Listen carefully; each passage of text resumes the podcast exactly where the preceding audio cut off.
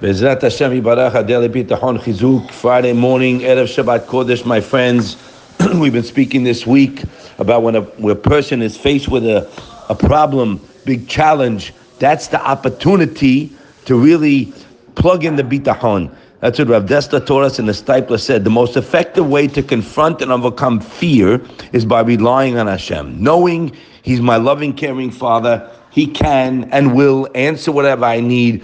Now, we are working on this, Bezat Hashem, and we're going to get there. But if we don't look inside the books, right, God, we try to do everything here, but Shaar HaBitachon in the second Perek, where he speaks of the seven conditions needed for the one I'm relying on, and it's like, it's kind of absurd, right? We have to be told who our father is, right? Imagine you have your little kid, yeah, and he's walking around the house, he's six, seven years old, and he's nervous if you're going to have supper tonight.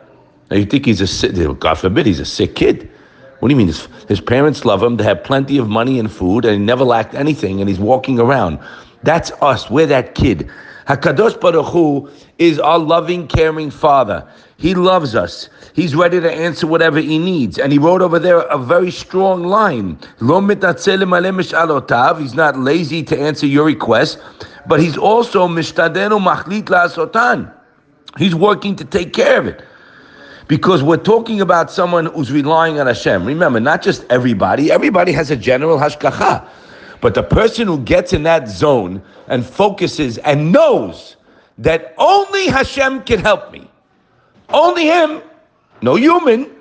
We read it in the Shishi over there in Perek Sheni and Sharabit, where he says there, "Hu natun kulao b'dei You're in guy's hands alone. It's like a slave with a master as a key, and nobody can help him. af adam haziklo lolo ilo. Nobody can damage him, nobody can help him.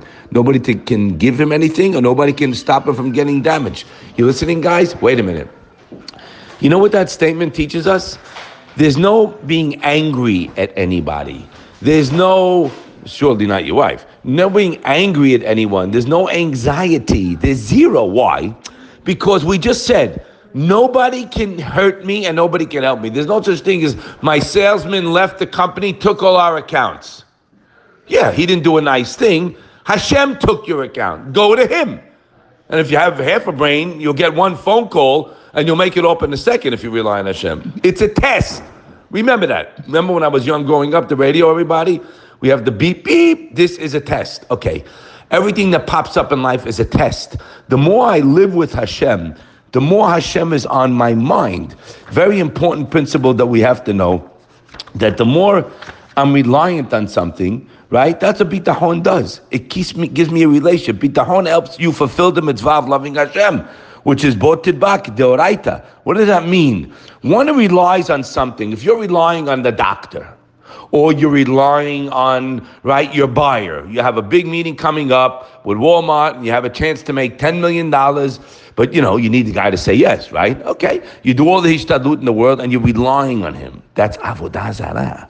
He says here the opposite. One who relies on Hashem constantly witnesses his infinite goodness. Rabbi David Sutton say in the back, the Bet Levi on Bitahon. He constantly witnesses infinite goodness. Why? He realizes his livelihood, family, health, all from Hashem. And the more you think about this, guys, here's the work. This is the work. The more I think, contemplate, mitbonen, on all the good in my life that it's his gift to me, the more I love Hashem. Right? And that's the mitzvah the Torah, uvo tidbak. because when you rely on Hashem for everything, that's important to you at least, right? Livelihood, health, kids, success, everything this bitahon brings you the thinking about Hashem throughout the day, every second of your day, and you're making a mitzvah. Okay, so it's a win-win. So we have to think about this. And when I just in case I said something wrong yesterday about uh, not to listen to a doctor, I didn't mean not to listen to his prescription. No, has shalom. Go to a doctor. Go to the best ones and you take whatever he tells you to do, you do. I meant don't listen to his predictions. Okay, that's hot for shalom. Don't listen to. No, I think this gonna. I'm not interested in what you. You tell me what to do, I do. Tell me this medicine here. What's going to happen? You tell that to someone else. We have. I have a doctor bigger than you, as Rabbi Bragg was saying over. Hakadosh Baruch Hu has other plans if I rely on him. He can make it go away. He can make a miracle. We there's books written on all this stuff. Nothing to speak about. So that's what I meant. We don't listen to their predictions. Hogwash. So Buck used to say. So the more I think about Hashem, the closer I am. Because if I'm relying on something, I'm thinking about it all the time. I only rely on Him. So I'm only thinking about Him all the time. I'm not thinking about anybody else. And David HaMelech taught us in Perek Tehillim, the pasuk says, "Ani shachafti va'ishana hakitzoti ki ismecheni." He went down to sleep like a baby, and he woke up. So David HaMelech was never in panic. His son's coming to kill him with 300 men, right? I don't know how good I would sleep at night, okay? Even in mortal danger, he went to sleep calmly like a baby, slept peacefully, and he awoke calmly like a man who falls asleep not like a man who falls asleep with anguish and worry. No, he woke up and went to sleep with bitachon. Let's learn from him, guys. I'll give you an advice. Press the pause button, please. Do me a favor. Stop your brain. Shut it. Shut down your machshava, okay? And start thinking about Hashem. He gave me so much. He put me in a challenge for me to come close to Him, and He can and will take care of the challenge. Again, we don't want to fail the test. Passing the test is realizing who sent it, nobody else but him. He can fix it. He wants to fix it.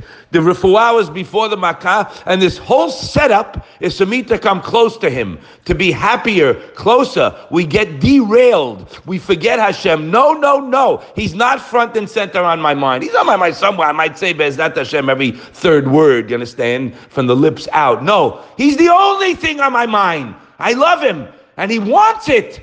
That's what's going on in the world. No one's thinking about him. He's got to hit us over the head. Let's get the message and start talking and praising, and then he'll shine on us the way we want and the way he wants, and be zochet to see only good. Have a wonderful Shabbat.